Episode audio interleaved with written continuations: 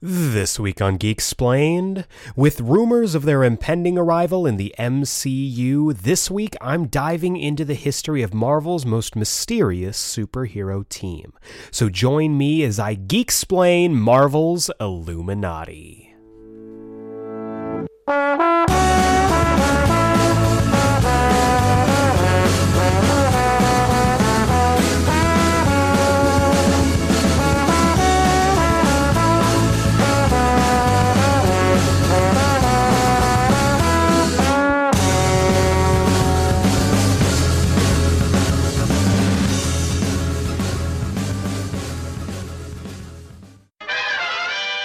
Welcome back to Geek Explained. I'm your host, Eric Azana, and today's episode is all about the Illuminati. Now, no, it's not about that shadowy organization that seems to be running things all around the world.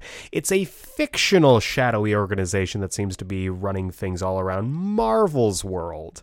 Um, there have been rumors abound over this past week because of a certain trailer that came out during the Super Bowl that the Illuminati might be making their way to the MCU. And I know a ton of people have asked me in my circles, hey, what is the Illuminati? So in this episode, I'm breaking it all down for you. Going to go through the entire history of the team, who's been on the team, who's been kicked out of the team, and we're going to talk about some books to check out if you are interested in reading more about them. We also have, of course, this week's Comics Countdown, where I tell you about all the comics you should be checking out this week. But before we get into all of that, let's check in with this week's news.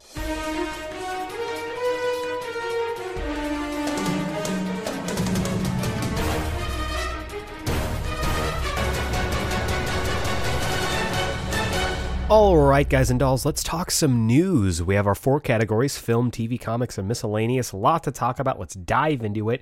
Kicking things off with comic book news. Two big pieces of comic book news for you coming at you right now.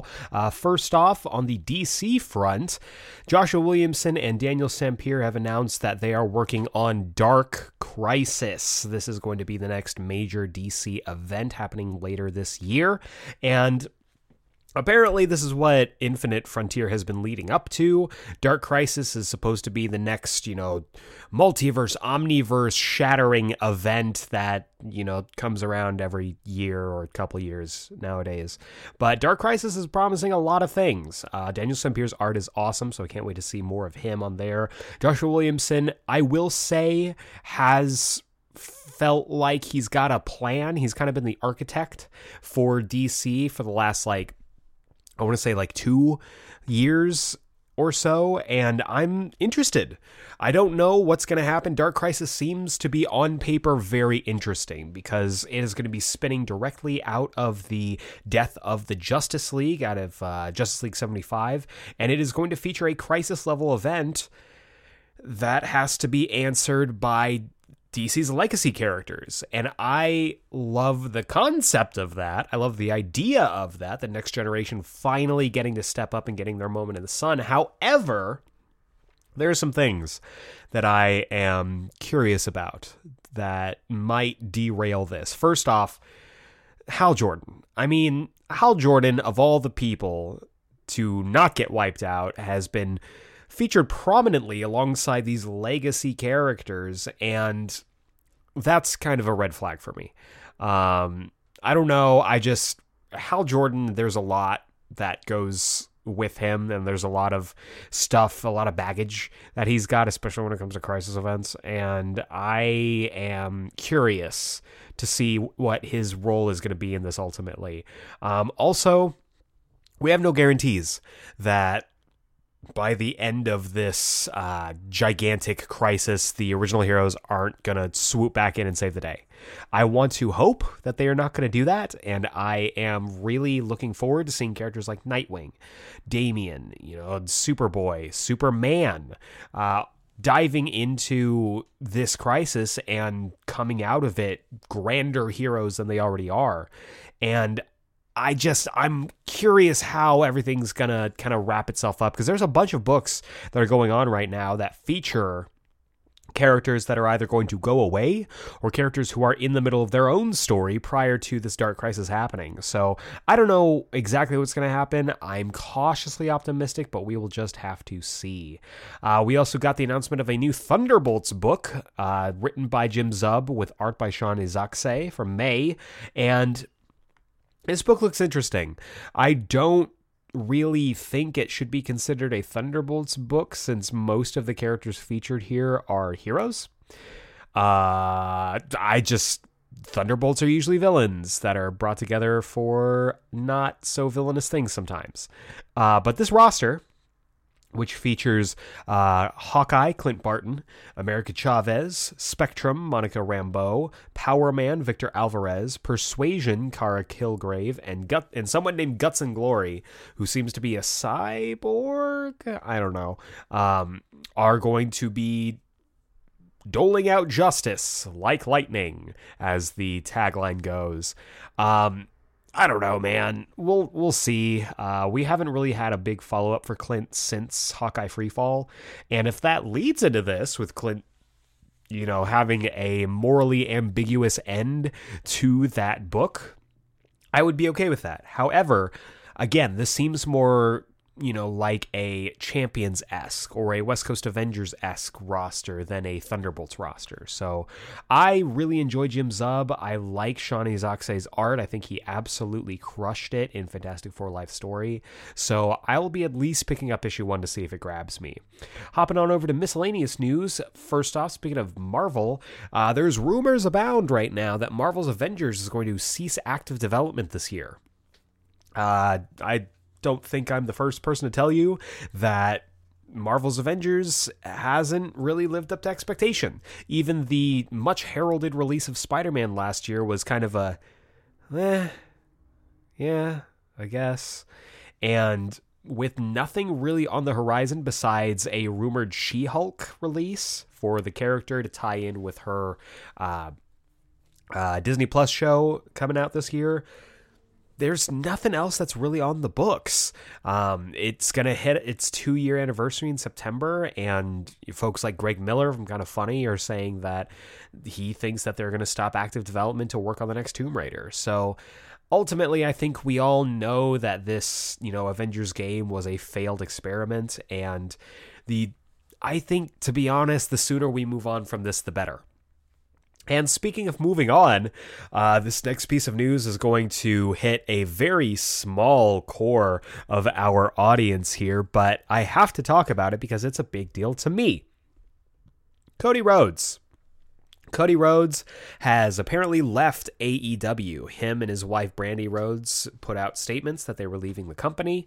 Um, there's no real reason why this has been given, why he's left. There's been rumors that a rift has grown between him and the Young Bucks and Kenny Omega, but they were they've been able to more or less keep things together for the company for a while, but it looks like him and Brandi are off to greener pastures. Now, it's not clear where they're going, but lots of signs are pointing to WWE, and I don't really.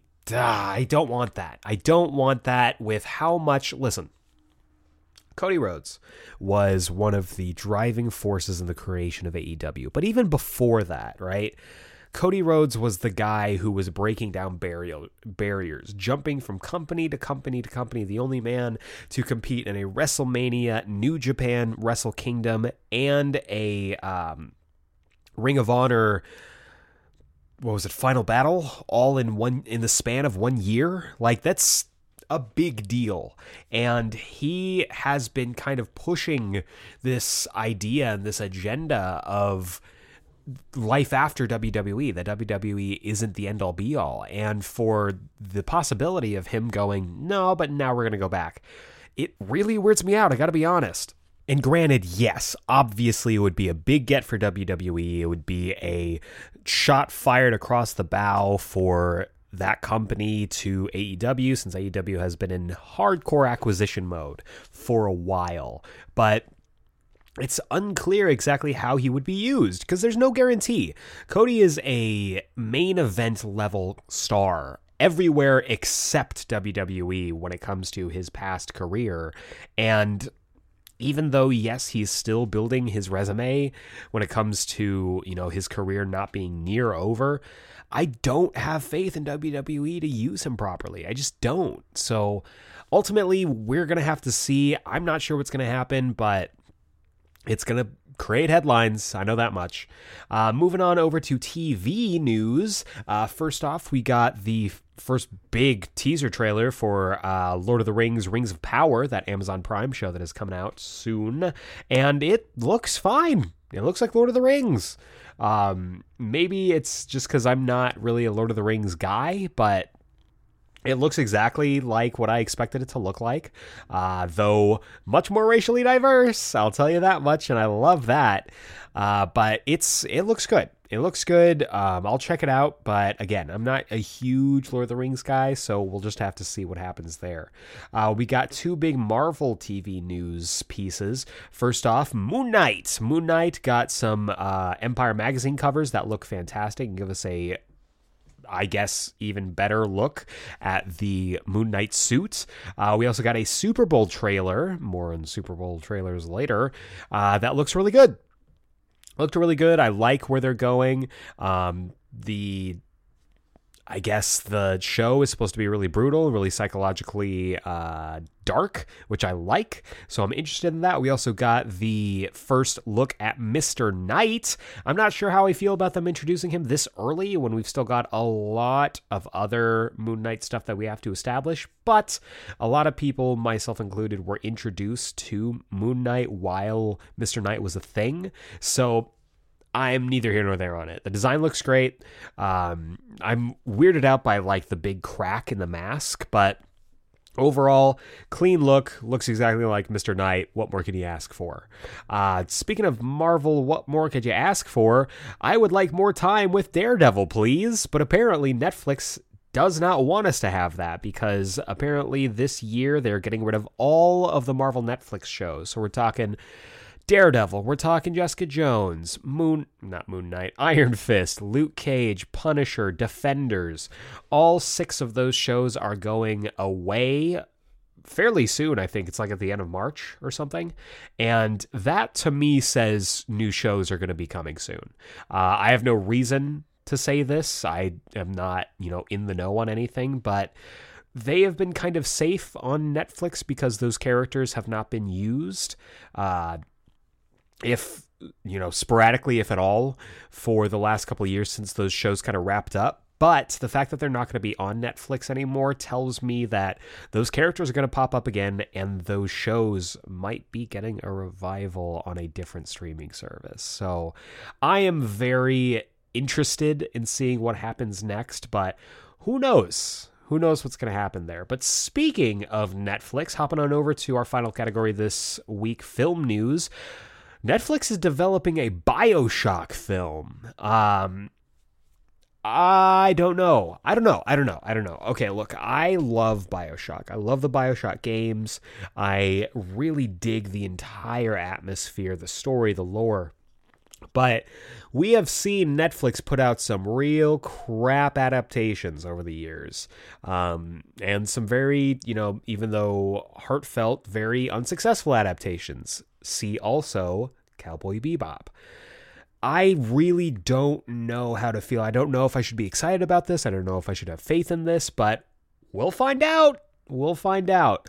Uh, also in development, HBO Max is making a Wonder Twins film. Because why not? At this point, why not? They've got so many other films in development. Batgirl, uh, Jaime Reyes' Blue Beetle, which is now going to be an you know uh, theatrical release as well. Um, why not? The Wonder Twins can be fun depending on their treatment. I honestly have expected the Wonder Twins to pop up in Stargirl. That was my belief. I thought that that was going to be the play, but apparently not. Apparently they're just going for full on film treatment. So we'll have to see what happens there. Uh, we also got the announcement that not only is Sonic 3 already given the green light to be in development, and Sonic 2 hasn't even come out yet, they're also developing a Knuckles series for Paramount Plus, uh, featuring the return of Idris Elba as Knuckles. Cool. Um, this is going to be interesting. I'm I still haven't seen the first Sonic movie. I will be watching it before the second one comes out, but um Sonic might have a cinematic universe in place before DC does. So we'll have to see. We'll have to see how that goes. But speaking of DC Comics, we got a big old sizzle reel from DC over the last week. Um, basically, this, you know, the world needs heroes thing popped up, and we've got four films that were featured. First of all, Aquaman. Could not could not care less about that. Uh, the Flash showed us a new look at uh, Ezra Miller's new Flash costume, which looks fine. Um, but the two biggest takeaways from this were first, Batman. More Batman footage, great Batman footage, and of course, the big takeaway was Black Adam, showing off footage from the film that we haven't seen before. Black Adam doing his thing, and our first look at the Justice Society. Uh, they look great. Uh, the Atom or Atom Smashers. I think they're going to have him called in this film. Looks fantastic. Hawkman looks great, though I wish he was shirtless. I wish the whole armor look doesn't really do it for me. But the big one for me was Dr. Fate. Dr. Fate looks dope. Uh, the choice to make the helmet of Nabu have um, no eyes or no eye slits is super cool and i really really dig that artistic choice uh, looks great i can't wait to see more of this film give us an actual trailer with people in it. Uh, i'm sure that's coming uh, that film's coming out soon i think. This year early next year. So looking forward to it for sure. But the big news of the week was of course the super bowl trailer for doctor strange in the multiverse of madness. This trailer was so big, in fact, that it blew up my plans for the podcast this week. So, uh, the trailer looks incredible. It is very clearly Sam Raimi directing this, just from the color grading to the effects to the cinematography. All Sam Raimi. 100%. They even did the whole from director Sam Raimi treatment in the trailer. I dig it. Um, and it looks like Wanda is going to be stepping into her a villainous role here, which makes me really freaking excited. I'm super excited about this. Um, Doctor Strange looks great. Updated suit, updated uh, cloak of levitation, and things are going to go down, and it is going to be bad for everyone involved. So I'm really excited about this. But the big news coming out of this was one silky smooth British voice, that being of Patrick Stewart. Very clearly, Patrick Stewart, obviously going to be, you know, reprising his role as Charles Xavier. Which Charles Xavier? Who's to say? But there is a high possibility that there is going to be a multiversal Illuminati gracing our screens in May of this year. So that's really exciting because I love the Illuminati. I love this group. I love the idea of instead of it being, you know, more of a one, you know, Earth 616 bound Illuminati, it's a multiversal Illuminati dealing with threats and solving problems that we don't even know about in our reality. So I think that might be the biggest takeaway from this film. So that does it for the news. And speaking of Marvel's Illuminati, that is going to roll us right on into the main event, the main course, the entree, if you will, as I geek explain Marvel's Illuminati. We should tell him the truth.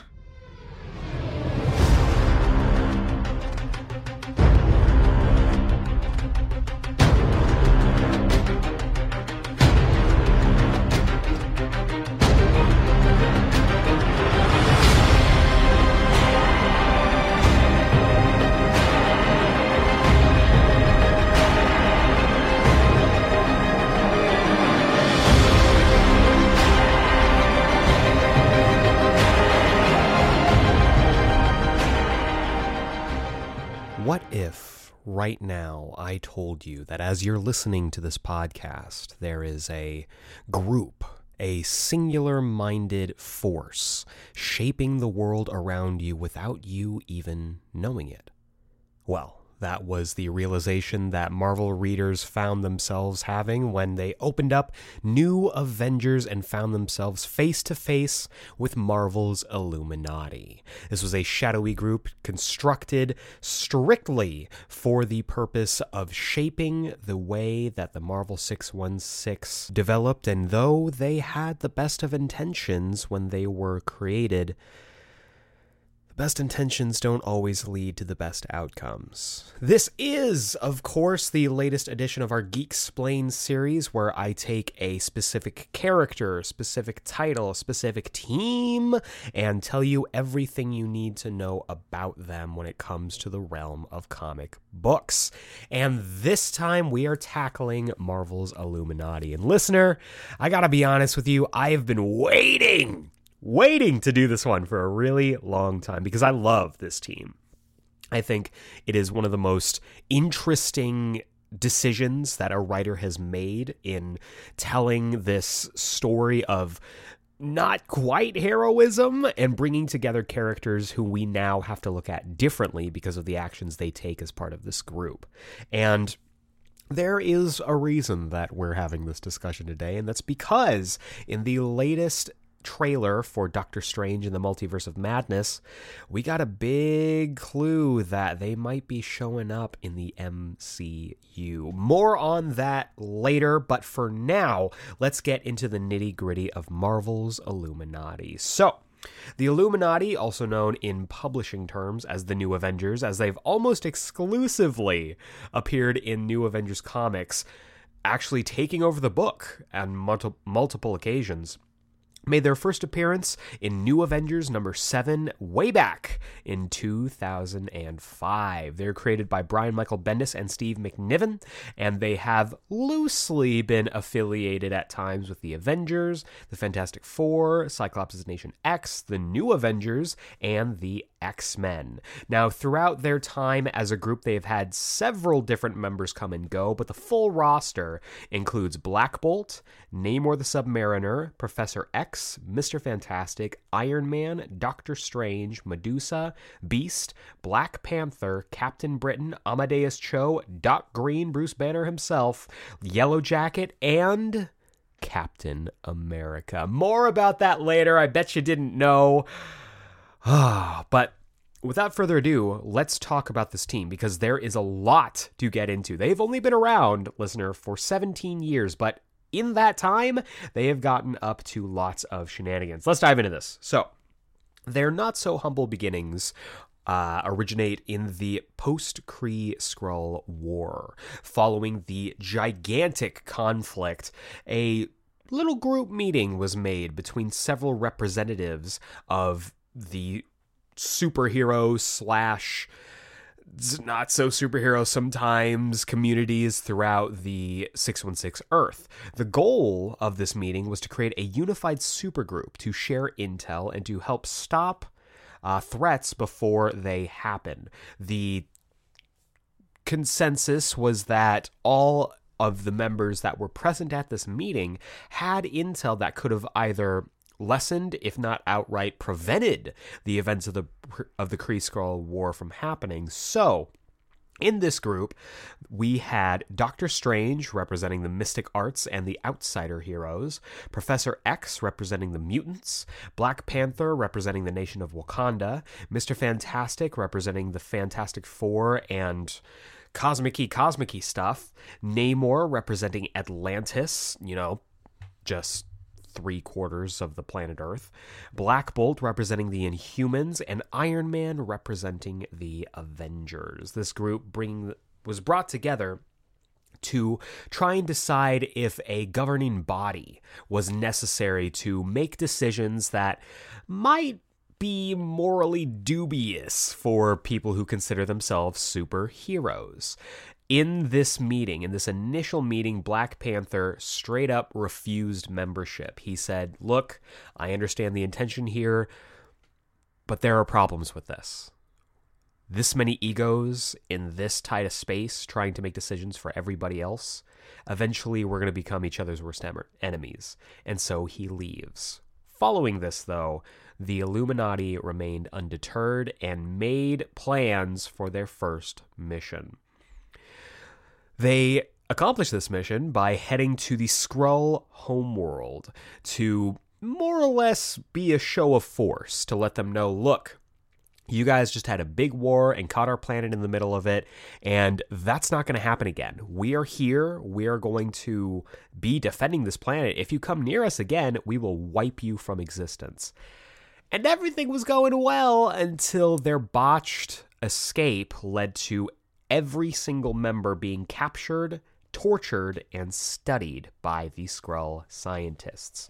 Thankfully, Iron Man was able to lead an escape back to Earth. However, the data gained from the study of every single one of some of the most powerful members of the superhuman community on Earth would end up becoming a problem later on. Now, unfortunately, there was no rest for the wicked because their group began to make decisions behind the scenes in several of the large scale events in Marvel Comics. First off, in the Infinity Gauntlet, following Thanos' attempt to use the Infinity Gauntlet to wipe out every single bit of life on the entire universe to please Mistress Death, Reed Richards convenes the other members of the Illuminati to convince them that the Infinity Gems should be collected and should be kept safe by them because in Reed's mind they are the only ones with the will and the fortitude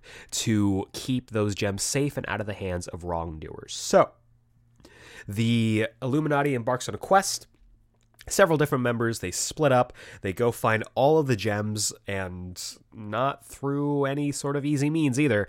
And once they have the gems together, Reed has, who has created a brand new Infinity Gauntlet, brings the gems together, and for a moment, for just a moment, there's an unease in the air.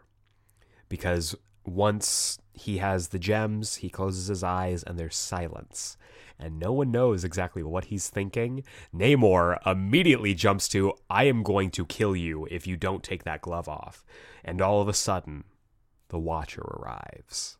The Watcher, who has sworn an oath not to interfere, steps down from his perch to reprimand the kids for their misuse of these reality altering gems. However, Reed does counter with the fact that he was trying to will the gems to destroy themselves. He was trying to use the stones to destroy the stones, but found himself unable to. And the Watcher thankful that Reed was able to resist the temptation of the gems, tasks each of the Illuminati members to take one gem for themselves and to hide it from the others so that no one would be able to find them again. However, as everyone was getting ready to leave, a watchful eye from Black Bolt noted that Reed's demeanor was something more than disappointment for his inability to destroy the gems. There was something else there. Following this, Tony Stark, after getting ousted by uh, Obadiah Stane and his own company, moved to Los Angeles and found himself clashing with the Pride, which was a, a, collection of six families who were essentially running crime in Los Angeles. If you are a Runaways fan, this might sound familiar to you knowing that he was low on resources and didn't want to essentially destabilize an entire criminal underworld before he knew what was happening. Tony Stark called in the Illuminati to clash with the Pride, and having defeated them and turned them over to the authorities, they knew that this wasn't going to last, but they had sent a message to the Pride that if they got ever got too big for their britches, the Illuminati were out there. And following this, Tony did decide to leave LA.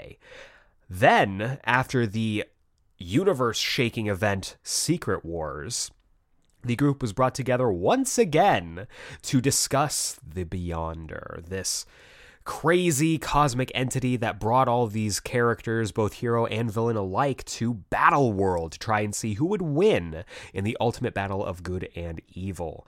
Now, there's really a lot of weird speculation with this specific issue because there's all kinds of stuff that doesn't really make sense.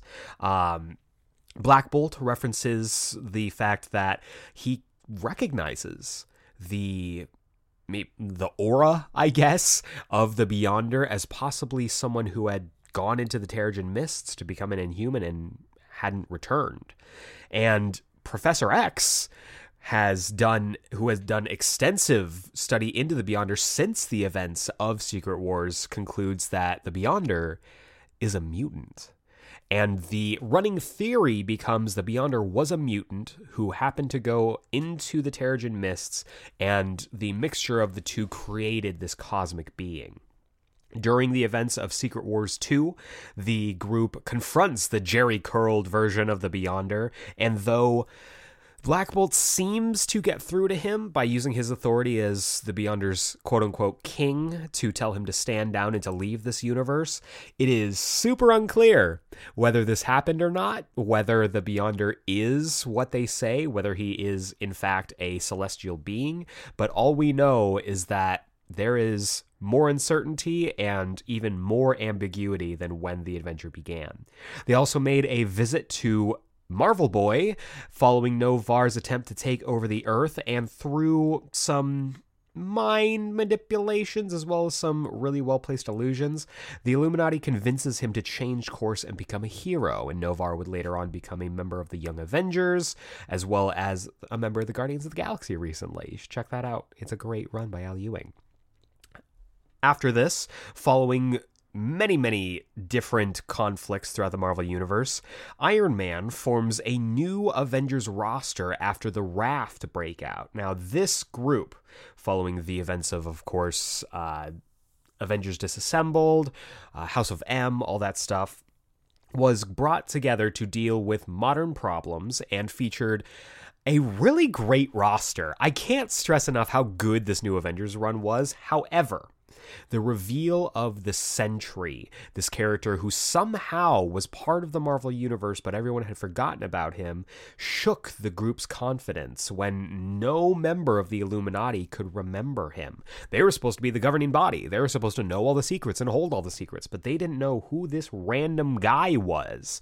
So, they went back through the archives, went back through uh, mind memory logs, and they did end up finding, once the Sentry was revealed, all of these instances where he had not only helped to stop crises, but actually inadvertently helped the Illuminati as well. Iron Man ultimately claims responsibility for the Sentry, says, Look, I know he is unstable, but I'm going to take responsibility for him. He's going to be on the new Avengers team. If anything goes wrong, it's on me. Now, something did go wrong, but it wasn't because of the Sentry. It was because of the Hulk. Now, post M Day and the decimation of most of the mutant population, the Hulk went on a rampage and destroyed Las Vegas. So, with Xavier missing and unable to cast a vote, the Illuminati decides to shoot Hulk into space, plotting a course for him to land on an uninhabited planet where he could, as the Hulk has said he always wanted, be left alone. During this meeting, Namor vehemently disagrees with this, votes against it, and believes the Hulk will seek revenge for what they've done. However, the Illuminati goes forward with the plan, launches Hulk into space, and following this, temporarily disbands. However, this wouldn't last very long because during the or prior to the announcement of the Superhuman Registration Act, Iron Man calls the group back together again to discuss this, telling them that because each of them represents more or less the head of their specific superhero community, if they all came forward with support of the Superhuman Registration Act, that the bill would pass and there would be no conflict. However, this also hinged on the desperate plan of Tony to bring the group public. He wants the Illuminati to go public, let everyone know who they are, what they've been doing, and let the public know that, look, we are being held accountable and we want you to be held accountable too. The Illuminati, in response to this, are divided, right? Stark and Reed Richards are pro registration. They get it, they understand it, they want to do that.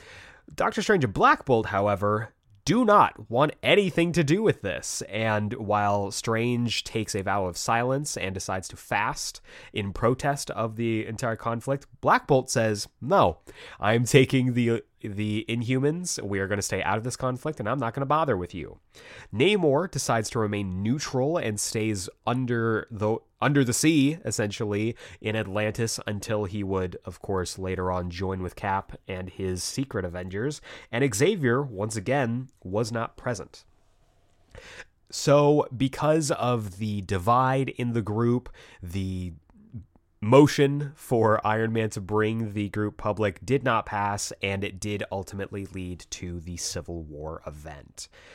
Now, this wasn't the only consequence that came from the choices that the Illuminati made. In fact, this next period deals entirely with consequences of their actions in prior uh, adventures. First off, following their successful, I guess, quote unquote, mission to send Hulk into space, Hulk unfortunately did not land on an uninhabited planet. He found his way to Sakaar, where he was a gladiator. He was treated terribly, eventually led a revolution, and became the king of Sakaar with his wife and their unborn child. However, the shuttle that brought the Hulk to Sakaar exploded unexpectedly, wiping out the royal city as well as killing Hulk's wife and unborn child. Hulk blaming the Illuminati, remembering that it was them that sent him in this ship to this planet and believing that they sent him there to die returns to Earth with his warbound as the World Breaker and wages war not just on the Illuminati, but on Earth as a whole. First off, he defeats Black Bolt on the moon. He then battles the X Men in an attempt to grab Xavier. However, following learning about Xavier's not only complete missing presence from the decision as well as the effects of the decimation, Hulk spares Xavier and moves on to defeat Iron Man and Mr. Fantastic, chaining them up and forcing them to fight in his own gladiatorial arena. Eventually, the Illuminati members were saved by the Sentry, who battled the Hulk to a standstill until neither of them could continue. And ultimately, the destruction of the shuttle was revealed to be a plot by Miek, one of Hulk's Warbound, in an attempt to create the World Breaker. Following this, the secret invasion was on the horizon as the as Iron Man brought the group back together to witness the corpse of a Skrull that had been posing as Elektra. Now this one was a little special though. Skrulls known for taking other people's shapes, however, over the years because of their many run-ins with the numerous heroes that populate the Marvel universe, they had figured out a way to track these Skrulls, to detect them and to suss them out whenever they would try to infiltrate the superhero community. However, this one that had been impersonating Elektra was completely blind to all of their detection technology and had been posing as Elektra for an undetermined amount of time. The news of this completely shocked the group. They did they recognized immediately that this was in response to their botched first mission and they got the idea that maybe we have an invasion coming. And that's when Black Bolt piped up saying, "Oh, the invasion's not coming. It's already here."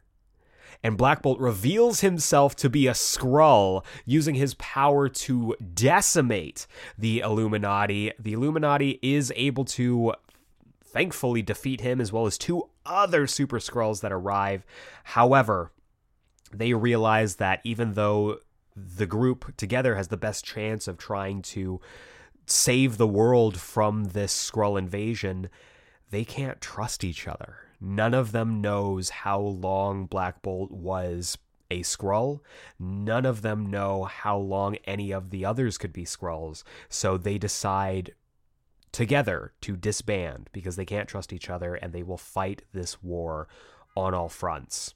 Each member of the Illuminati did did fight on the front lines of the war, though separately and suffering many losses across this gigantic conflict. Thankfully, the conflict did come to a head as Queen Veranke makes herself known to the world and surprisingly is killed by Norman Osborn. And the Illuminati is there during that final battle to bear witness to the rise of Osborn. In the aftermath of the secret invasion, Tony Stark is blamed for the invasion as he was the head of S.H.I.E.L.D. and was blamed by many media, many influenced by Norman Osborn himself, that he whether knowingly or not, weakened the Earth's defenses against the secret invasion.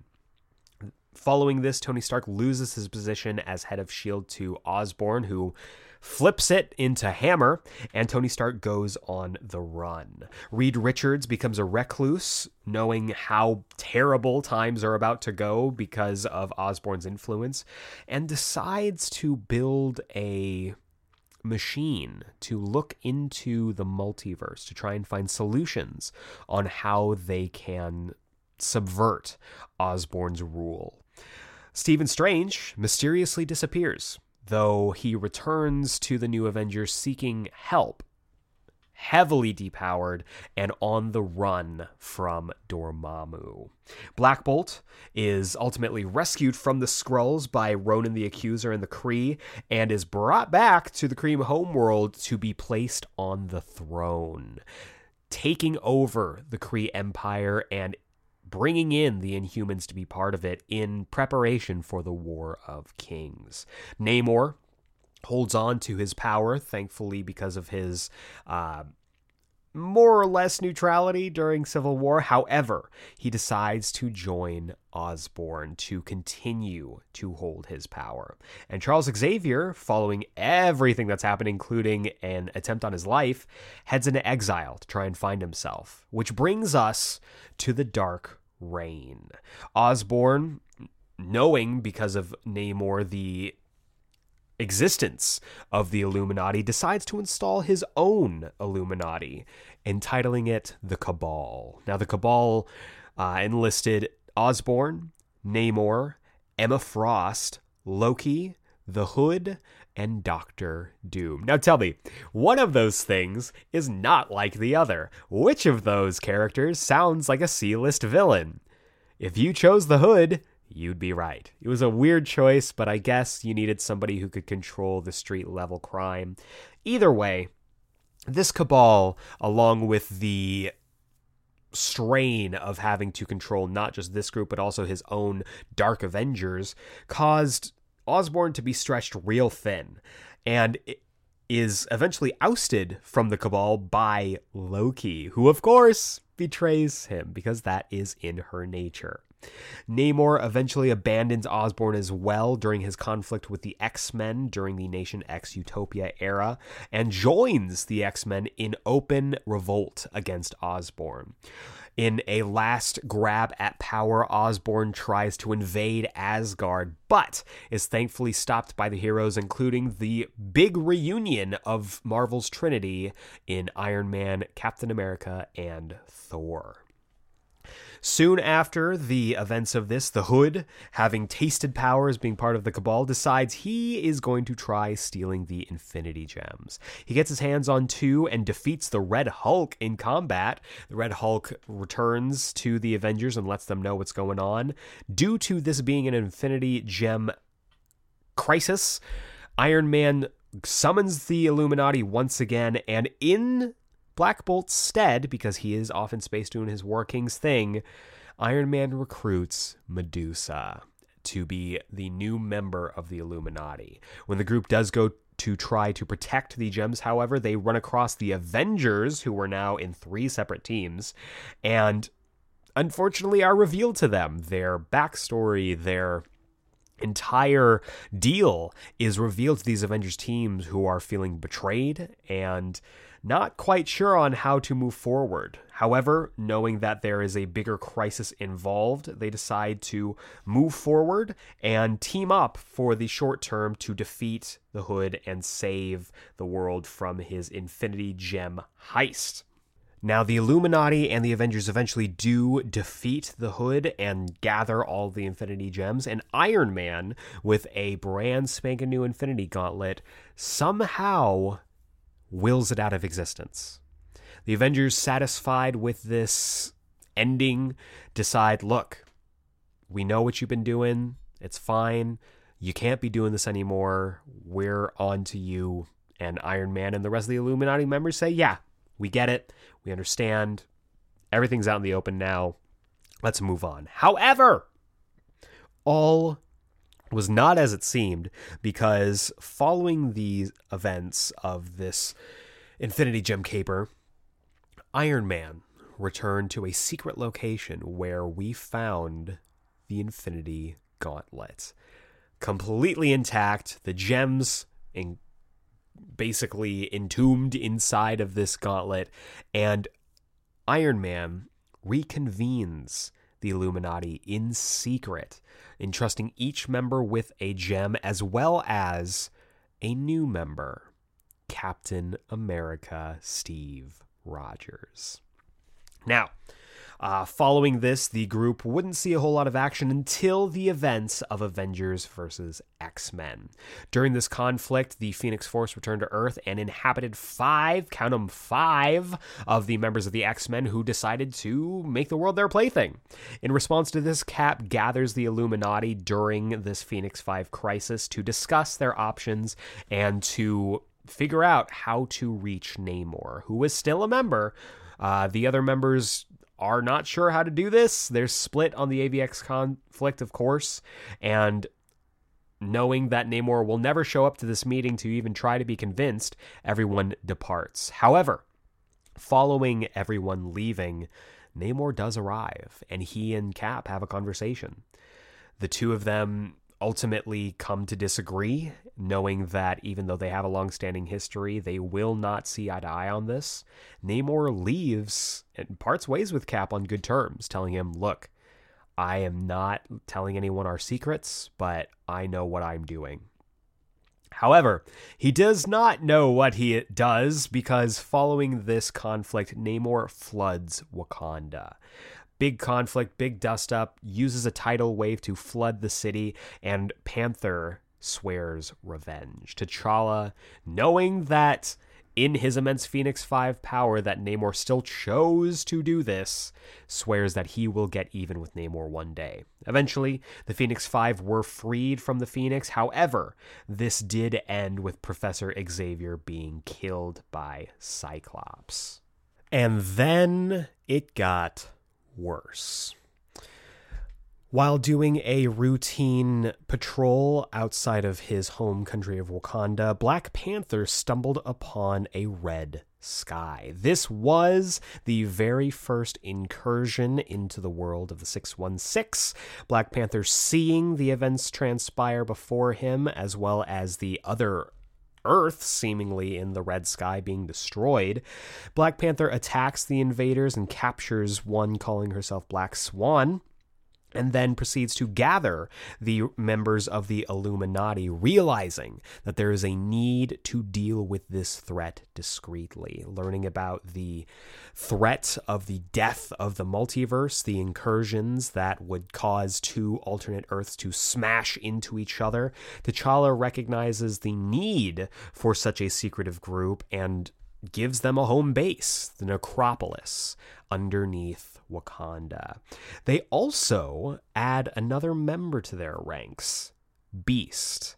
Recruited through Xavier's will and given his Infinity Gem, Beast becomes a member of the crew, and there's never been a bad thing that Beast has ever done, so it's good to trust him.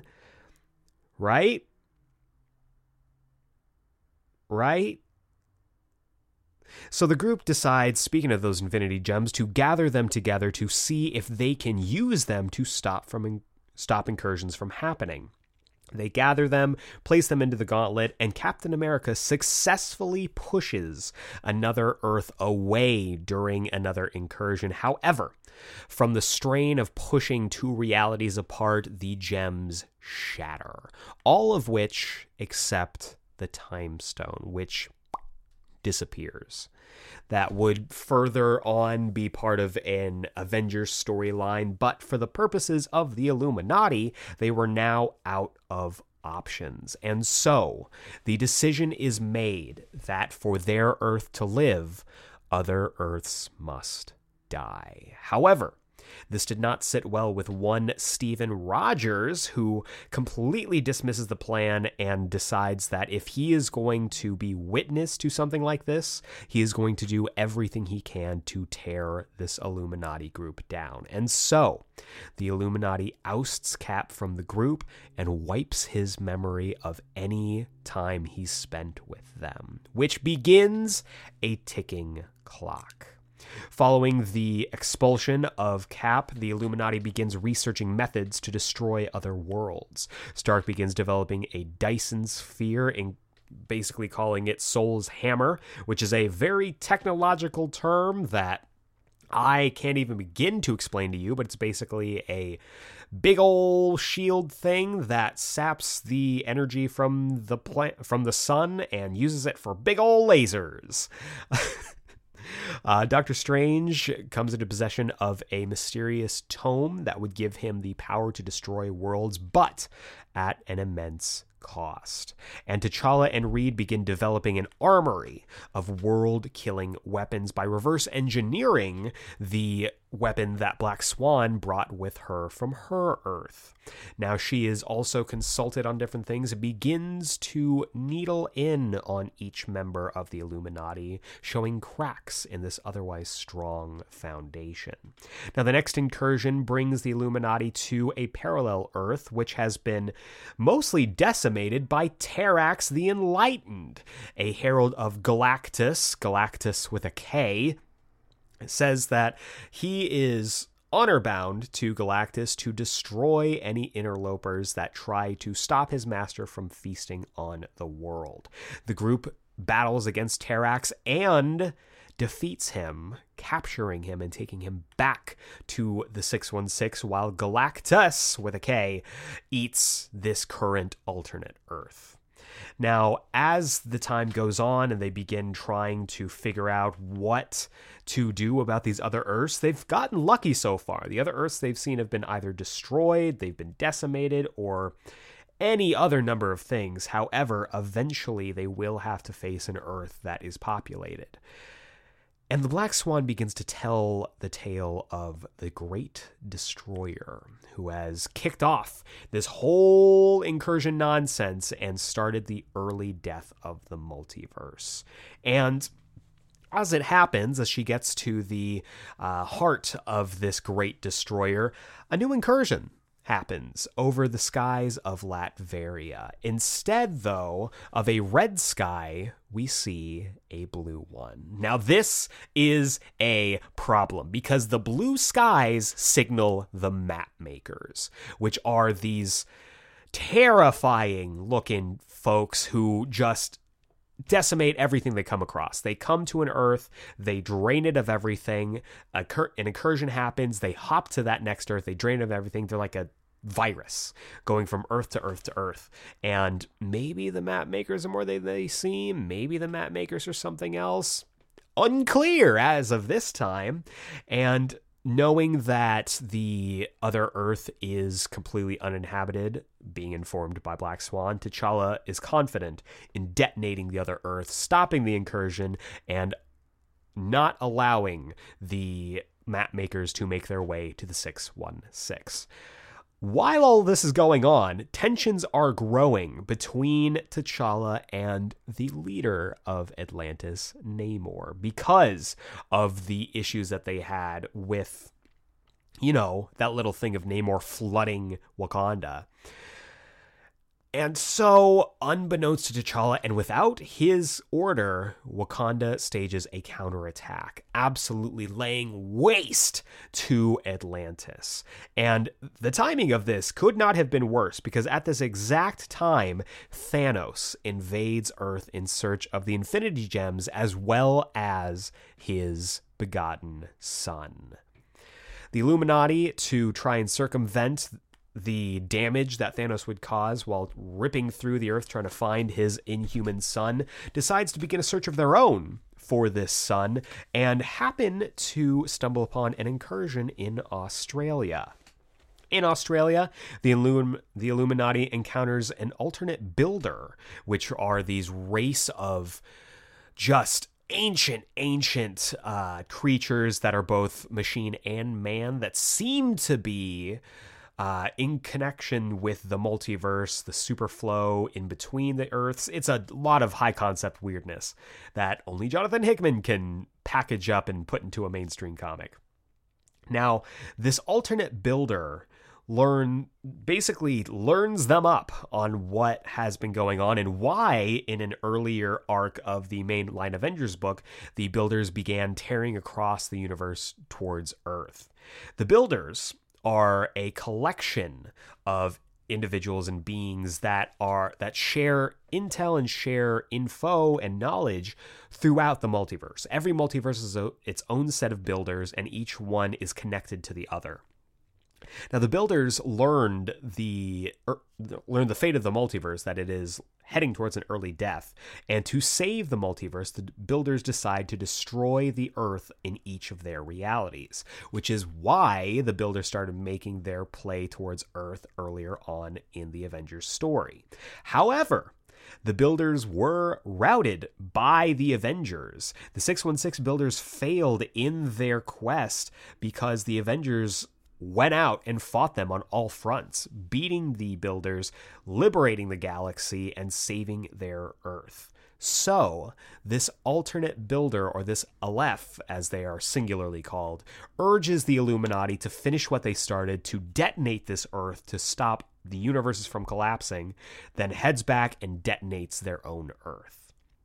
This is not exactly the time that they needed to hear this because at this exact moment, Thanos invades Atlantis, and Namor, who is still dealing with the aftermath of the attack by Wakanda, directs Thanos to Wakanda itself, promising that the Infinity Gems would be there. Wakanda is subsequently invaded by Thanos' Black Order and their forces, and the Illuminati base underneath the country of Wakanda is discovered.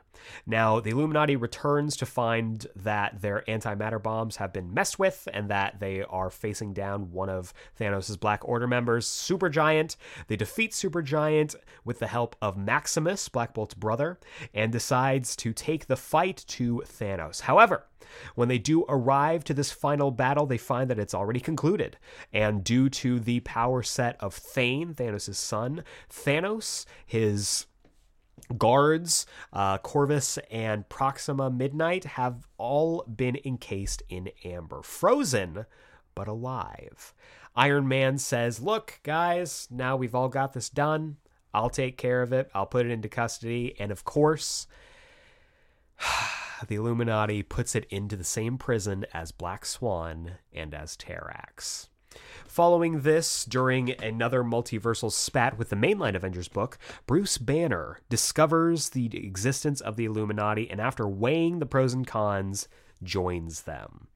This seems fairly. Uh, fairly paint by numbers for a little while. They, you know, get worried about an incursion, they're able to subvert it. However, following this most recent setback with the complete dissolution of their uh, of their base of operations, Black Swan is given more freedom in the group, and she begins working on something with Reed. She wants him to create a mirror of sorts. She has the specs, has the technology, knows how to make it that would allow them to peer into other universes in the vast multiverse. However, She's surprised to find that Reed has already been working on this. As we mentioned earlier, Reed, during the Dark Reign era, started building something called the Bridge to allow him to peer into other multiverses. And due to this, they are able to see the the universe that they are about to collide with before they begin the incursion, which is super helpful.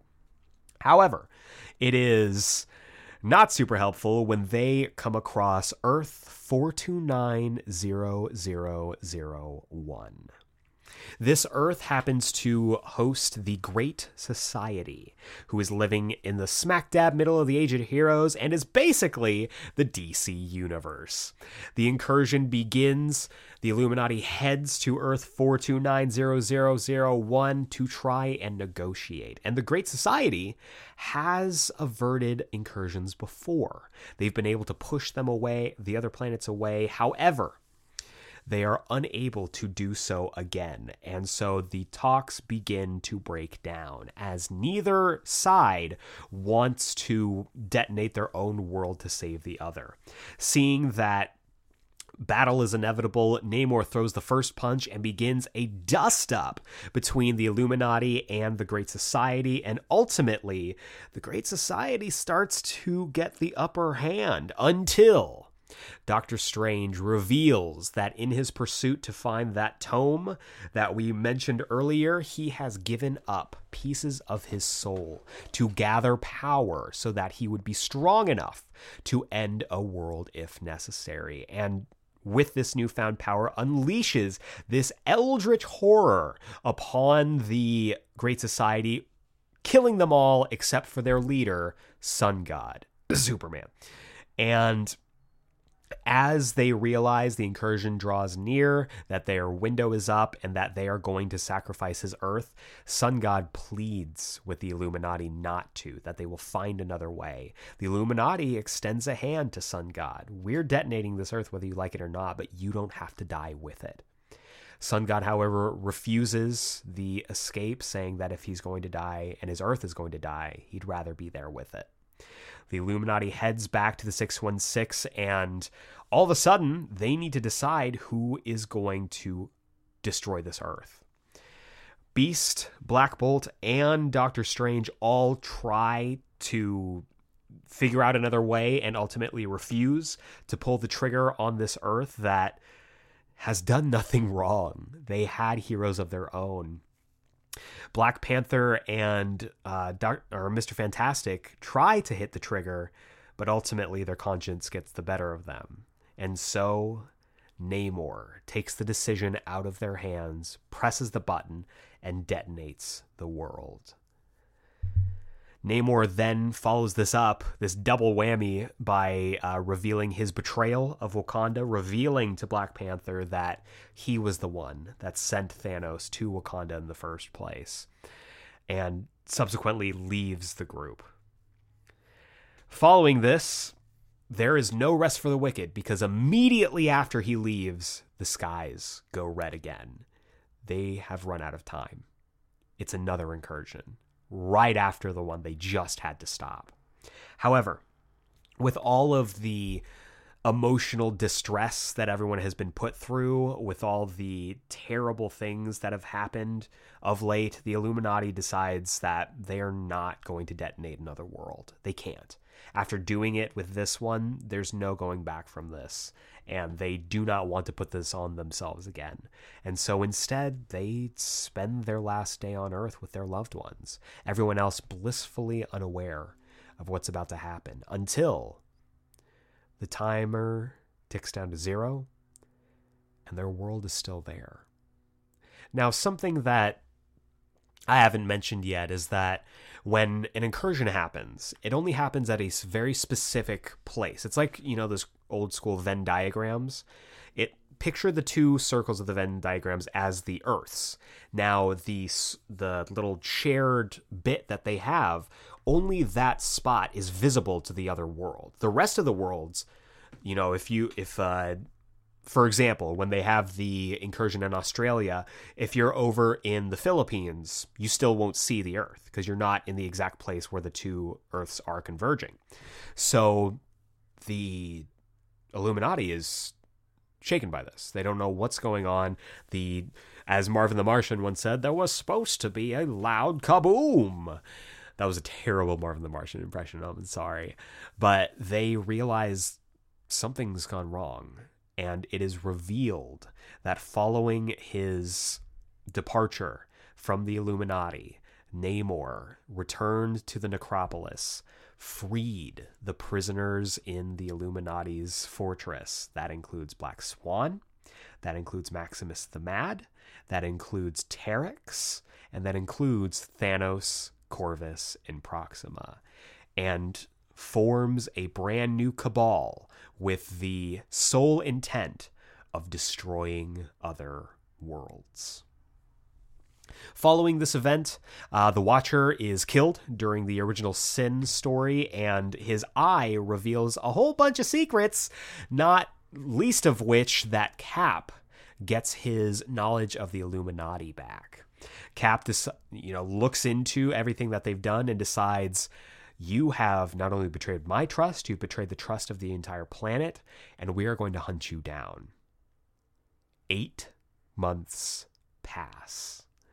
And during those months, we have seen it all. We have seen battles in the streets, open rebellion from the Illuminati against the shield backed Avengers, and eight months later, the Illuminati is in hiding, having picked up three new members Brian Braddock, Captain Britain, Amadeus Cho, and Hank Pym, Yellow Jacket.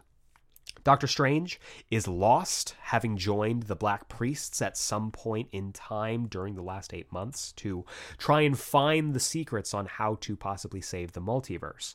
Tony Stark is missing, and the Cabal, now a public team, has now been sanctioned by the UN to destroy other worlds. Incursions have been made public knowledge, and the doomsday clock has struck very close to midnight. Now, the Illuminati continues to try to find solutions, looking towards the Celestials, looking towards Galactus, but somehow, for some reason, no one's picking up. No one's answering. And they find out why because Yellow Jacket returns from his sojourn into the multiverse to reveal that he came across the map makers. And in fact, the map makers are not the biggest threat to their existence. It is, in fact, the Beyonders. That's right, Beyonders plural. These are extra dimensional beings that have slaughtered the celestial forces of every single multiverse or every single universe they've come across. And so there is no, you know, get out of jail free card for them to survive this. Following this, the Illuminati clash with the Avengers. However, after recognizing the threat that not just the Beyonders, but the death of the multiverse poses as a whole, the two groups decide to finally come to an agreement and work together. However, they are taken a little bit off the beaten path for a moment by Namor, who reaches out to let them know that he wants to betray the Cabal due to the Cabal's vicious slaughtering of every Earth they come to. Namor originally put them together because he knew that they would have the stomach to destroy Earths using the antimatter bombs that they developed. However, the glee in which the Cabal members have in slaughtering every single member of these alternate Earths before detonating it has sickened Namor to his core, and he wants to get rid of this group once and for all. To that end, on the next incursion, Namor leads the Cabal to this alternate Earth, then leaves them behind and activates the antimatter bomb early, utilizing an AIM satellite to block the Earths from contacting and tr- therefore trapping the Cabal on this Earth before it detonates. However, as Namor makes his escape, he is confronted by Black Panther and Black Bolt, who have intercepted Namor and decide to take vengeance upon Namor for his crimes and his many, many, many times over grudge with Black Panther. They disable him. Black Bolt hits him with a shout saying farewell, sending him back to the doomed Earth. Black Bolt, Black Panther return to the 616 and the alternate Earth detonates, with the Cabal and Namor supposedly still on it. Following this, the Illuminati and the Shield reach a final truce to save Earth 616 and begin development of a lifeboat to survive the multiverse's end. It is a limited lifeboat because they lifeboat because they have a limited time to make this. However, during this time the Shi'ar discover the state of the multiverse. They find out what's going on and they gather the galaxy against Earth. At this same time, Tony Stark's whereabouts are revealed in that he has been a prisoner of the Illuminati because of a little thing called Axis, in which many heroes and villains were inverted, some reverted back, others did not. And during this, Tony Stark became the superior Iron Man and lost all inhibition, all conscience, and fell back to the side of creating world killing weapons. So the Illuminati has had him imprisoned for a while. And so all of this is going on. The Shi'ar and the Galactic forces converge on Earth in hopes to destroy it before the next incursion. However, Avengers and S.H.I.E.L.D. defend the Earth. They are there to intercept and are just not enough. But Stark is freed from his captivity, knowing that he is the only one that can stop this, flies up to Sol's Hammer, the Dyson sphere he created, and decimates the invading fleet, allowing the Avengers and S.H.I.E.L.D. to ultimately win the day. Unfortunately, the final incursion shortly began after that. We now roll the clock back to the doomed cabal on this alternate Earth. Namor now joining their ranks, having been betrayed. And at this exact moment, as the one incursion is ending, another incursion begins. Noting the time dilation and the fact that these incursions are happening sooner and sooner and sooner. So they are now happening on top of each other. The Cabal and Namor are successfully able to escape to this third Earth before the alternate Earth is destroyed and find themselves on Earth 1610. That's right. They found their way to the Ultimate Universe. And soon, the Ultimate Universe and Earth 616 are the only two Earths left standing. The Cabal informs the Maker, who informs the Ultimates of what is going on. They let them know hey, this world that you're about to encounter has destroyed countless other Earths, and they are looking to destroy you, and you need to get ready for war. Which means when the final incursion occurs, the skies go red and Earth's 616 and 1610 come together. It's all out war. The Illuminati and the Avengers get who they can into the lifeboat as the battle rages, knowing that the Earths are more or less evenly matched. That being said, even though the Ultimate Universe does get a jump on the 616 because they're ready for the incursion to begin and they know who they're up against, as well as their more militaristic nature because it's the Ultimate Universe, baby. Um, the 616 have numbers and have experience on their side. Remember, the Ultimate Universe is younger than the 616, so their heroes aren't as experienced. And so the battle rages, the 616 begins to turn the tide. However, the 616 and 1610 worlds battle to a standstill, running out of time as the incursion happens. And unbeknownst to the larger conflict, on the ground level, Tony Stark and Steve Rogers battle to the death as both worlds end. Reed Richards and T'Challa, moments before the end of the multiverse as we know it, are the only members of the Illuminati to make it onto the lifeboat to survive the final incursion. They are joined by other heroes Star Lord, Captain Marvel, Peter Parker, Spider Man, as well as others. And the lifeboat makes its way and crash lands on a new world, which brings us to the saga of the Great Destroyer which isn't necessarily a story with the Illuminati, but it is incredibly important for what's about to happen next. So, finding out about this whole end of the multiverse, rolling things back eight months, Doctor Doom teams up with the Molecule Man to discover the Beyonders scheme. They find out that the Beyonders began this whole ending of the multiverse as an experiment. They want to see what happens. So, to counter these Beyonders in their experiment, Doom begins detonating Molecule Man's duplicates across every Earth.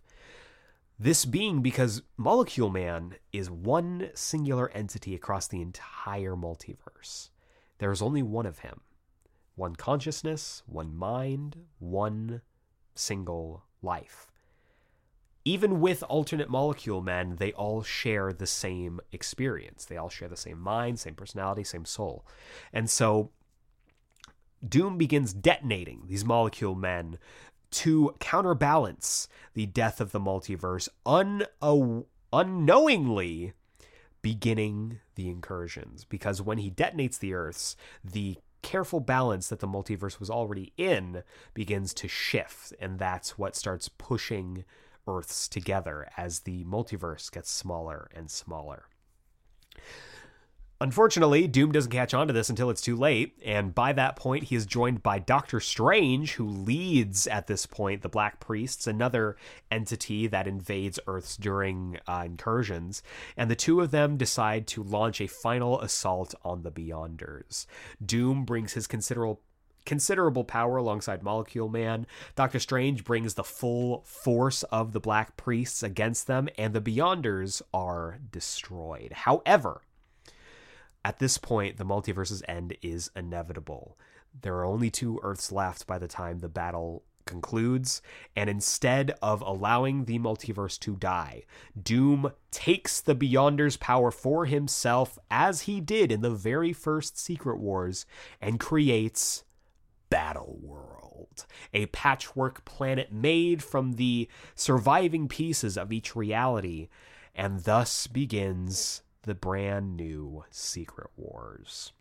In this new reality, Doom and Strange preside over this battle world, and they, to their knowledge, are the only two who remember the events prior to this new status quo.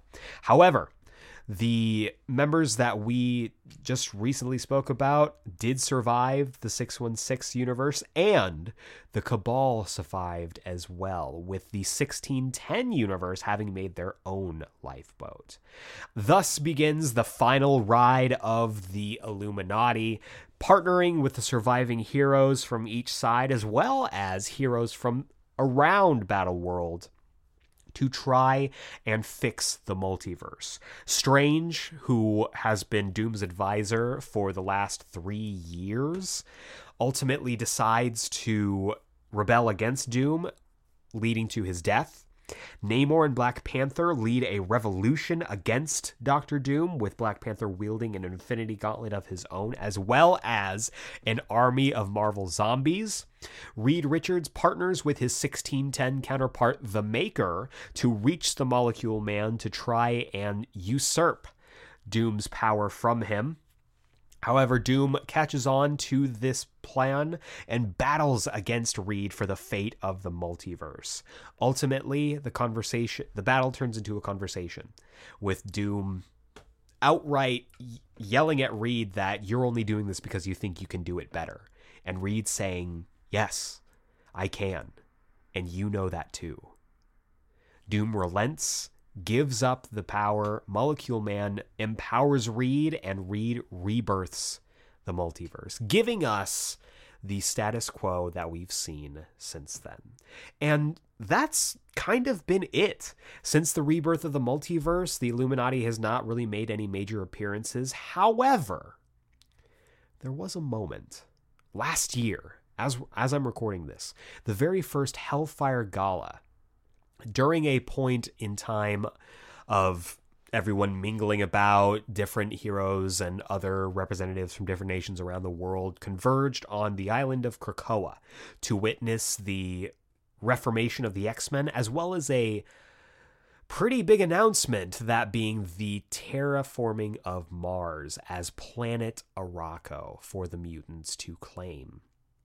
During all this, a conversation that people didn't really talk about. I didn't see a whole lot of headlines about this. Charles Xavier, former member of the Illuminati, and Magneto, one of the founding fathers of the island of Krakoa, have a conversation with Namor.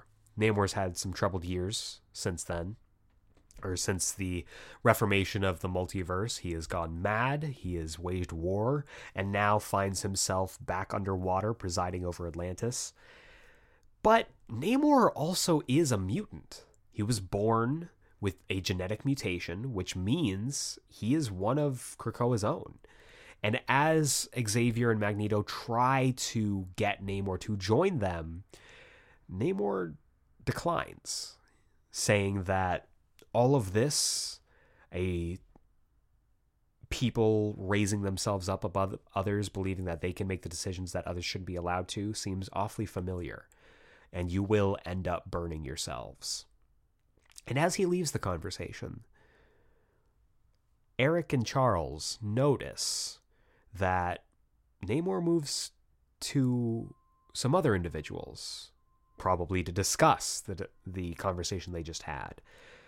And this group includes some familiar faces Doctor Strange, Black Panther, Black Bolt. So maybe, just maybe, the Illuminati's work isn't done just yet. But that is the full history of the Illuminati. And if you want to learn more about them, I've got some recommended reading for you as well. I've separated this into two distinct um, categories.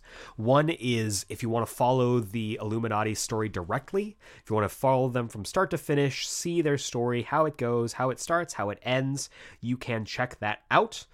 But I also have a second category influenced storylines. If you want to see all of the events that both influenced and were influenced by the Illuminati, these are books to check out. So I'll do those ones first. The first one I have is The Kree Skrull War.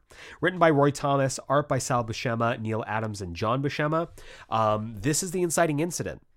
This is that big galaxy spanning war that eventually drove the uh, Illuminati together in its aftermath and kicked off everything wrong that would happen. If you want to check out their involvement with the Hulk, you can check out Planet Hulk by Greg Pak and Carlo Pagulayan, as well as its sequel, World War Hulk by Greg Pak and John Romita Jr. If you want to see the result of their failed coming together for the Superhuman Registration Act, you can check out Civil War by Mark Millar and Steve McNiven. If you want to find out what happens immediately following the dissolution of the group, Black Bolt's betrayal and reveal as a Skrull, and the knowledge of the incoming invasion, you can check out Secret Invasion by uh, Brian Michael Bendis and Leinil Francis Yu. And if you want to find out everything that's happening with the mainline Avengers at the same time as the Illuminati are dealing with the incursions, you can check out The Avengers by Jonathan Hickman. But if you want to follow the actual story of the Illuminati, them being the main characters going through these stories, check these out in more or less chronological order. Uh, New Avengers Illuminati by Brian Reed and Jim Cheung. They have it all collected. It's real nice. You can also check out Iron Man Legacy by Fred Van Lente and Philippe Briones. Uh, this is the story of Iron Man going to LA, bringing in the Illuminati to deal with the Pride. Uh, you can also check out Avengers, the 2010 run, number 8 through 12 by Bendis and John Romita Jr. This is the Hood's Infinity Heist uh, story that brought the Illuminati out into the open. And finally, the Ultimate Trio. New Avengers by Jonathan Hickman is the story of the Illuminati trying to deal with the incursions and branching out into the wider multiverse. Time Runs Out by Jonathan Hickman kicks off eight months after the reveal of the Illuminati to the world. And Secret Wars by Jonathan Hickman and Esad Ribic wraps up the entire thing and kicks off the new status quo for the Marvel Universe. So that's it for the recommended reading. I also want to mention, because someone did point out to me that in last week's episode of Greatest Multiversal Stories of Multiverses Clashing, I left out The New Avengers by Jonathan Hickman. Yes, I absolutely did. That is a total you know that's a total my that's my bad that is a it's a great story um however I will say, just a little asterisk, technically, I did say no Secret Wars, and this kind of leads into it. So we'll just call this one a draw.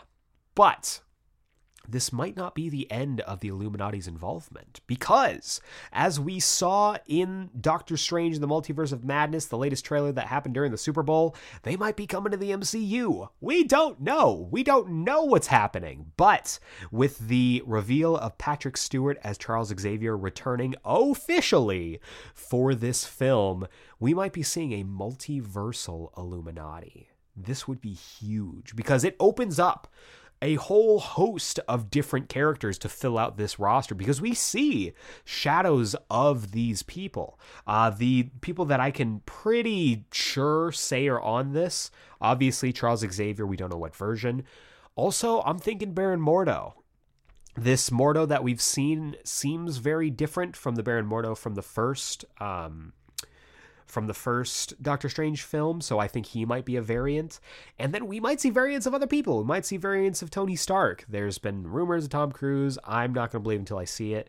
Uh, we might see variants of uh, Reed Richards, maybe the Ioan Gruffudd uh, version from the 2000s, maybe a Doctor Doom variant, or maybe even this is how we introduce Namor as a variant of the uh, MCU version.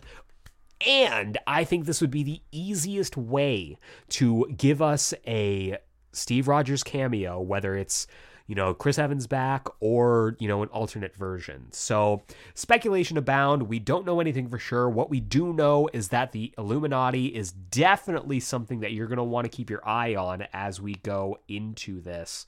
I'm really excited. The Illuminati is a great, great uh, group that have done some not so great things. And you know what this means. We're talking about the multiverse. We're talking about possibly Marvel's Illuminati being a multiversal Illuminati.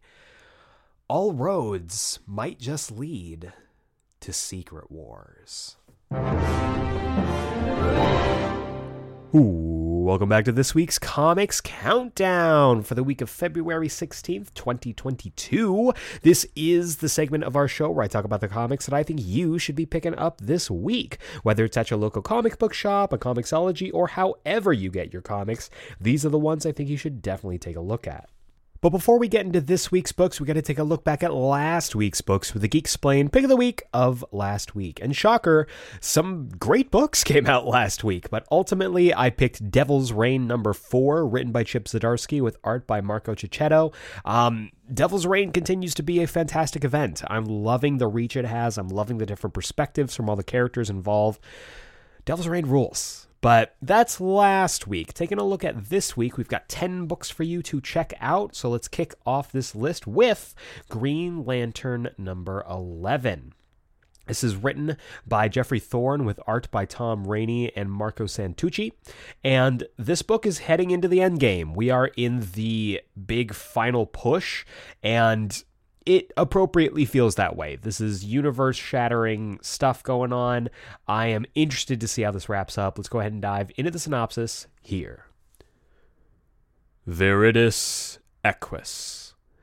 Not even the combined power of the X Green Lanterns, Jo Mullein, and the United Planets can stop the Anti Guardian. Will John Stewart arrive in time to defeat the threat, and do his new powers even stand a chance? The battle for the fate of the Green Lantern Corps and the entire universe hangs in the balance in the penultimate issue of the Last Lanterns arc. So uh, the book's been good. The book's been, you know, telling this great long form story. Um, but I am, I am kind of ready to move on. Uh, I'm glad that Jo Mullein has been given the spotlight as she deserves. Uh, but we've got a bunch of other Green Lanterns now, and John Stewart is approaching godhood. So we'll see how this all wraps up. Next up, we have Devil's Reign Superior 4 number 2. This is written by Zac Thompson with art by David Tinto. And you know, Superior 4, it's weird as hell. It's weird as hell. Um, I wasn't prepared for how weird it was going to be, but it is super freaking weird. But I've been enjoying it, actually. I like the concept. I'm very interested to see what happens. So let's just go ahead and dive into the synopsis here. The Fantastic Four are no more. Long live the Superior Four.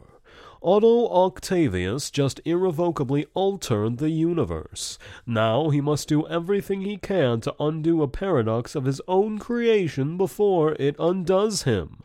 As Otto's relentless assault on reality continues, the other Ottos grow weary of hi- their reckless behavior. Can the superior force set aside their egos to work together, or will they be lost to the multiverse forever? So yeah, um, I think everyone kind of assumed that these other Ottos are not built to last but i'm still i'm still intrigued by them as characters and i'm interested to see how the story wraps up. Next up we have batman the Knight number two. This is written by chip zdarsky with art by carmine di giandomenico ah i got it I got it. Um, and this is issue two of 10 in the pre year one story that Chip Zdarsky is trying to tell. Uh, the first issue was interesting. It was not what I expected it to be. It's going to be a much more slow, much more slow burn story, which I'm interested in. So let's go ahead and dive into the synopsis here. Part two Bruce Wayne's journey toward becoming the Dark Knight has begun and he has many hard lessons to learn before his education is complete. His adventure begins in the City of Lights, Paris, where he'll train with a world renowned cat burglar and come into contact with a horrifying serial killer stalking the city's wealthy elite. So, yeah, I'm still very into the concept of this, looking forward to picking this up. Next up, we have Thor number 22. This is written by Donny Cates with art by Nic Klein, and this is continuing the God of Hammers story, which is, again, weird as hell. But I am interested to see what the end game for this is. I have no idea where this book is going, which is kind of exciting in a way. So let's go ahead and dive into the synopsis here. God of Hammers, Part 4. To stop the deadly path of the Mjolnir wielding God of Hammers, all of the Marvel Universe must come together. The final battle is here, but will Thor's allies survive the hammer's blows? Thor turns to an unexpected source to help ensure victory. That's very intriguing. Um, so I guess this is the end of God of Hammers? I don't know. We'll see interested to see how this wraps up. Next up, we have Detective Comics number 1053. I know. Why is it this far down? Well, let me tell you, we got some great freaking books coming down the pipeline. This is going to be a great week. Um, this is written, of course, by Mariko Tamaki and Matthew Rosenberg, with art by Max Raynor and Fernando Blanco. And again, one of DC's best books week to week bar none. The Mariko Tamaki Detective Comics run has been incredible, and the Shadows of the Bat arc has been amazing. So let's go ahead and dive into the synopsis here. The Tower, Part 7, slash House of Gotham, Chapter 7. War in the streets. As Dr. Ware desperately tries to keep his plans for Arkham Tower from crumbling, a major drug deal gone bad puts the nervous Doc in the sights of both the party crashers and the Penguin.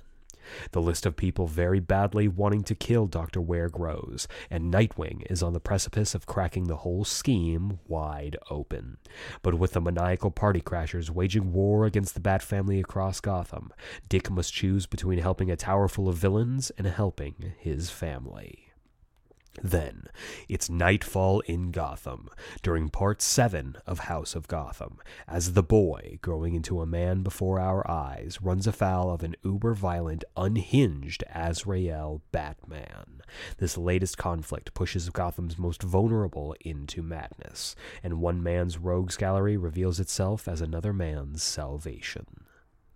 So yeah, the House of Gotham stuff has been super interesting. Last issue, they revealed that this was all happening during the Jason Todd era of Batman, and it looks like we're going to be doing a time skip to the Azrael Batman era. So I'm very excited. This is going to be a great book. Next up, we have X Men number eight. This is written by Gerry Duggan with art by Javier Pina.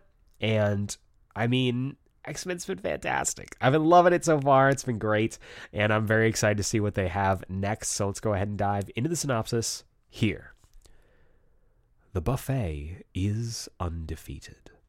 MODOK takes aim at the X Men. The X Men have faced a lot of foes in the past, but few have had as big a face as this one. Dare they face MODOK? Yeah, so this is really exciting. I love MODOK. MODOK's dumb, but he's amazing. So I am very excited to see what the hell happens here. But next up, we have one of my most anticipated books of probably the year. It's Nightwing number 89. This is written by Tom Taylor with art by Bruno Redondo, and this is the first part of the crossover with Superman, son of Kal-El. Very excited about this. Let's go ahead and dive into the synopsis here. World's Finest Sons, Part 1 of 2 Superman Nightwing Crossover. Years ago, when Robin took his first uncertain steps away from Batman as his own hero, Superman stepped in and offered Dick Grayson crucial advice, support, and a name Nightwing. Now it's time for Nightwing to return the favor, to be concluded in Superman Son of Kal-El number 9 in March. So, yeah, love, love, love the fact we're getting a Nightwing and Superman crossover. I think it's very interesting that we're almost supplanting and I don't want to say that it's replacing the Super Sons, but having these two who are, I guess, closer to being contemporaries than Jon and Damian are now, crossover is really fun. Obviously, Tom Taylor is writing both of these characters, so I am very excited for this. Next up, we have The Amazing Spider Man number 89. This is written by Patrick Gleason with art by Mark Bagley and this is continuing off that incredible cliffhanger from Amazing Spider Man number 88. One of my favorite cliffhangers so far in this Beyond era. Cannot wait to pick this up. Let's go ahead and dive into the synopsis here. Beyond, Chapter 15. After her first showdown with Ben Riley, Queen Goblin now faces the Black Cat. This will be a showdown for the ages, as you see just how horrifying this Queen's reign will be man, I hope they didn't just set up Black Cat in that awesome Mary Jane Black Cat book to be offed by Queen Goblin. That would be heartbreaking. But I'm very excited about this. I love the Queen Goblin's design. I'm very excited to see if my guess on who she is comes true. And calling her first showdown with Ben Riley a showdown is very funny. I'll just say that if you haven't read last week's issue, um, or a couple weeks ago's issue, it's incredible. It's a wonderful little uh, little showdown, as the book says. But very excited to see how this shapes up. But my two big books of the week, the books you should absolutely be picking up, are first, Supergirl, Woman of Tomorrow, number eight. This is written by Tom King with art by Bilquis Evely, and this is something special. This book has been incredible. It is very much on path to be my book of the year if they stick the landing. Um, we're going to have to see how this wraps up. This is issue 8 of 8, the conclusion. Let's dive into this and see how everything shakes out. Chapter 8 Ruthie, Supergirl, and Krem of the Yellow Hills. Krem's fate revealed. As Supergirl continues her battle against the brigands, Ruthie squares off against this most vile villain in hope of avenging her father and completing their mission. Will justice be served on both accounts, or will our heroes fail? You won't want to miss thrill- this thrilling conclusion of the acclaimed miniseries that has changed Kara Zor-El for good. I would agree with that statement. It has changed Kara Zor-El for good. I love this story. Every single issue has been incredible. I've cried reading this book, so I am very excited to see how this shapes up. Cannot wait. But the other book this week that I think you should absolutely be picking up is Iron Fist number one. This is written by Alyssa Wong with art by Michael YG.